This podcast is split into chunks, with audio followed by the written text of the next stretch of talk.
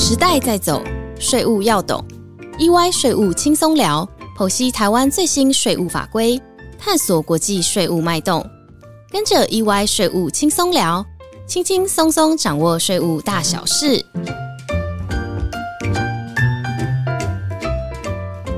大家新年好，欢迎来到 EY 税务轻松聊，我是安永联合会计师事务所税务服务部副营运长沈碧琴 Ann。 大家新年好，我是税务服务部经理谢映珊 Semi。 新年新希望，在此祝福各位听众朋友2023年健康平安喜乐，也祝福企业生意兴隆，银弹充盈。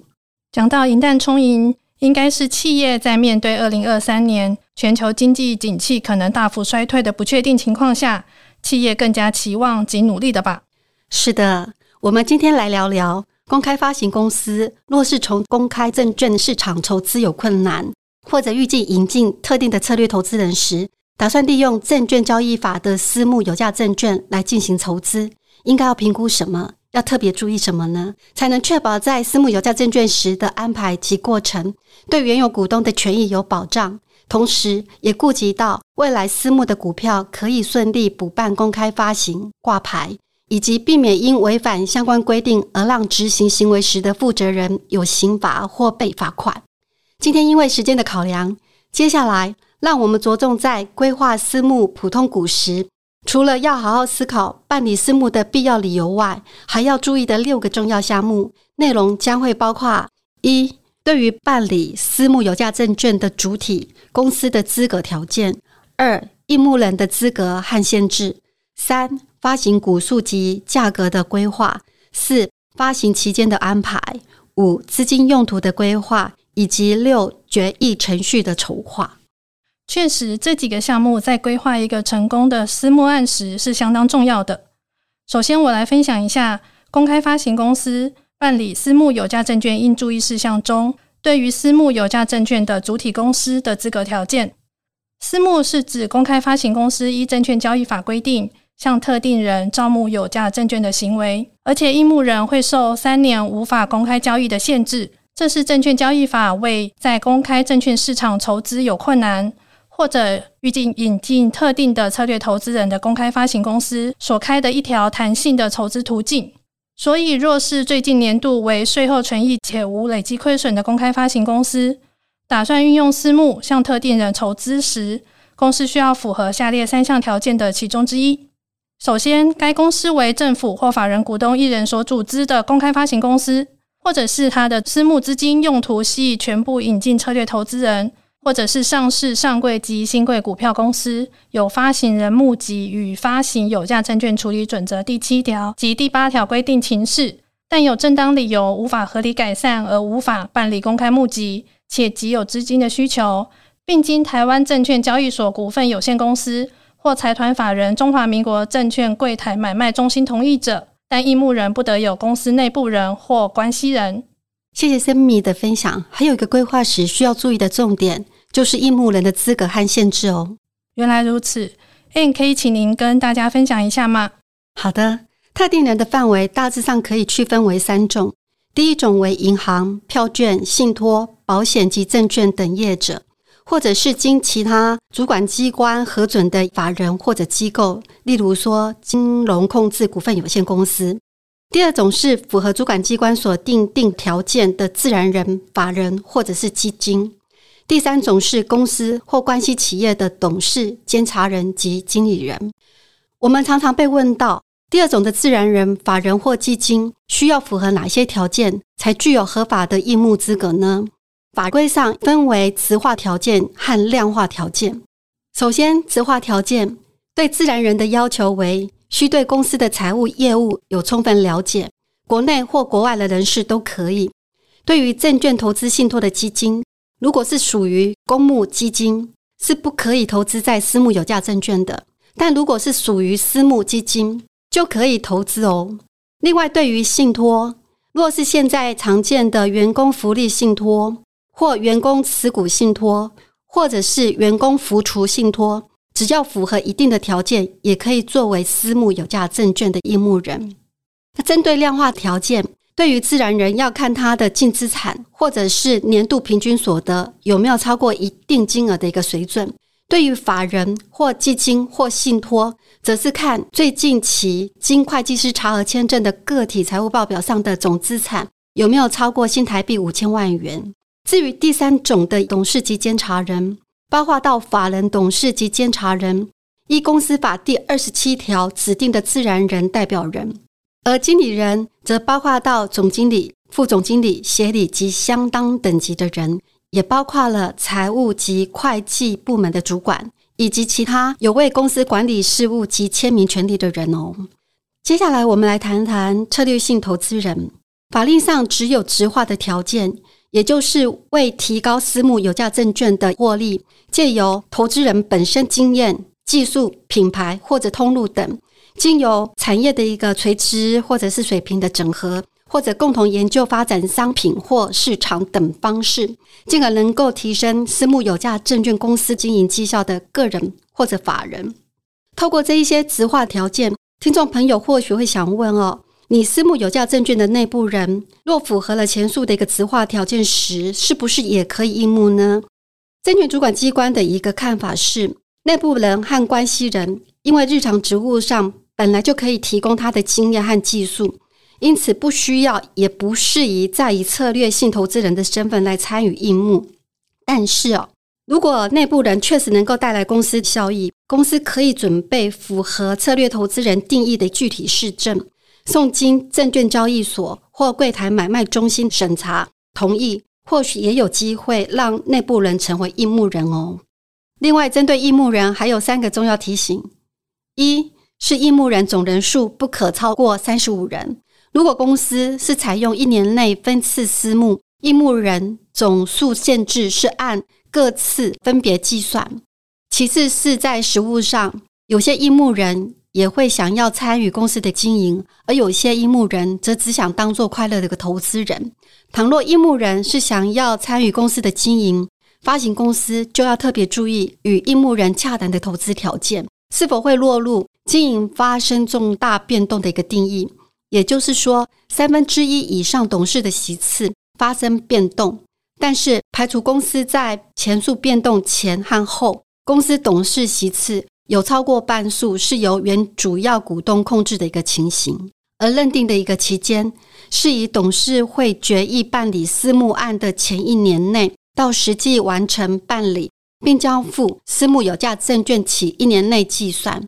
若有符合经营发生重大变动定义时，提醒公司应该要洽证券承销商出具办理私募必要性和合理性的评估意见。我这里要特别提醒听众朋友们，应募人的选择不仅对公司的经营有影响，若是应募人的资格或者应募人总人数不符合法令规定的时候，执行行为的负责人会因为违反的一个项目而可能面临不同的刑法或罚金哦。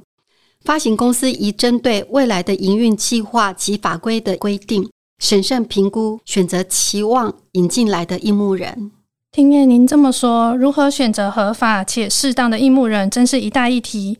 而发行价格的订立也是一个不容小觑的重要议题。没错哦，因为价格定高了吸引不了应募人，定低了又会影响现有股东的权益，或者是募不足公司所需要的资金而需要发行较多的股数，但是你股数发行多了又会稀释更多现有股东的股权。所以我们观察到公司在规划发行股数及价格时，会估算所需要的资金总数，再考量法令对发行价格的定价规定，概算预计发行的股数，在检视对股东权益的影响以及对应募人的吸引力，反复的沙盘推演后，再决定发行的股数及价格。因此公司在规划时，了解法令对发行价格的规定是相当重要的。在这里提醒听众朋友要留意参考价格的决定规定以及发行价格的相关限制。首先我们来谈谈法令对参考价格的决定规定。参考价格因公开发行公司有无上市柜而有所不同。首先，针对上市或上柜公司，有下列2个基础计算的价格，选择较高者为参考价格。第一个，定价日无前一、三或五个营业日，则依计算普通股收盘价简单算术平均数，扣除无偿配股除权及配息，并加回减资反除权后的股价。2. 定价日前30个营业日普通股的收盘价简单算术平均数，扣除无偿配股除权及配息，并加回减资反除权后的股价。而对于新贵股票公司，则有下列两个基础的计算价格，也是选择较高者来作为参考的价格。首先第一个，定价日前30日营业日普通股的收盘价简单算术平均数，或者是新贵股票电脑议价点选系统内该新贵股票普通股的每一个营业日成交金额的总和除以每一个营业日成交股数的总和去做计算，并扣除无偿配股除权及配息，即加回减资反除权后的股价。第二个，定价日前最近期经会计师查核签证或合约的财务报告显示的每股净值。而针对未上市柜或者是未在证券商营业处所买卖的公司，则以定价日最近期经会计师查核签证或合约的财务报告显示的每股净值来作为标准价格。其次，再来和大家分享发行价格的限制。首先，依募人如果是公司的内部人或者是关系人时，锁定私募普通股的每股价格不得低于参考价格的8成。其次，上市、上柜及新柜股票公司所订定的私募价格若低于参考价格的8成者，需要另外取得独立专家出具的意见。最后，股东会不得将私募定价陈述授权给董事会或者是董事长来订定。另外，听众朋友可能会好奇，私募的发行价格是不是可以低于面额呢？以及是不是一定要以现金来做出资？或者可以用公司所需要的资产作为出资方式吗？法令的规定是可以的，只是有一些事项要特别注意。假如私募的价格可能低于股票的面额，公司应该先充分的评估低于股票面额的原因、合理性、定价方式以及对股东权益的影响。如果会造成累积亏损增加，也要考量未来是不是可能会因为累积亏损增加而办理减资等，并备妥相关的支持文件。又假如依募人你以非现金的方式出资，公司应该评估抵充的数额、合理性，并且洽独立专家就抵充的数额的合理性出具意见，提股东会讨论通过。刚刚我们分享了三大关键的重要项目，现在我们来聊聊第四个重要项目，发行期间的一个安排。依照法令的规定，私募有价证券它可以分次办理，但是有两个提醒要给听众朋友参考。首先是可以自该次股东会议决议之日起1年内分次办理，而且次数它没有限制，只不过频率不适合过高。其次是应于该次股东会议议案中列举说明预计办理的次数、各分次办理私募的资金用途以及预计达成的效益等相关事项。另外，听众朋友可能会好奇，法令对于资金的用途是否有限制？原则上，资金用途是没有限制，但如果公开发行公司预计利用于国内私募有价证券取得的资金，用于直接或者是间接赴大陆地区投资时，需要符合经济部投资审议委员会的规定。我们来到最后咯，要确保私募能够被通过以及执行，就需要清楚了解私募案的一个决议过程和方法了。依现行法令规定，公司拟办理私募有价证券，需先经过审计委员会的同意，再经董事会普通决议通过。但若审计委员会未通过时，则应由董事会特别决议通过，然后再提股东会以特别决议通过。也就是说，股东会需有代表已发行股份总数过半数的股东出席，出席股东表决权2/3以上的一个同意，才可以对特定的对象为有价证券的一个私募。因此，在规划私募有价证券时，应该要盘点是否可以得到足额的董事或股东全数支持，并做适当预先安排。另外提醒，若违反私募有价证券法定程序，执行行为的负责人可能会面临刑罚或者罚款哦。单单6个规划的重点要注意的眉眉角角还真是不少呢。若是再加上今天来不及跟大家聊的执行段应注意的事项，要注意的地方就更多了。是啊，所以公开发行公司办理私募有价证券应注意事项，虽然只有短短的8项，简短的几页，但是要注意的小地方相当多，在规划时以及执行时都需要相当的注意，才能符合法令规定，然后对公司有帮助。时间过得真快，节目已经进到了尾声，再次祝福各位听众朋友新年快乐，谢谢大家的收听，我们下周一再见咯。新年快乐，拜拜。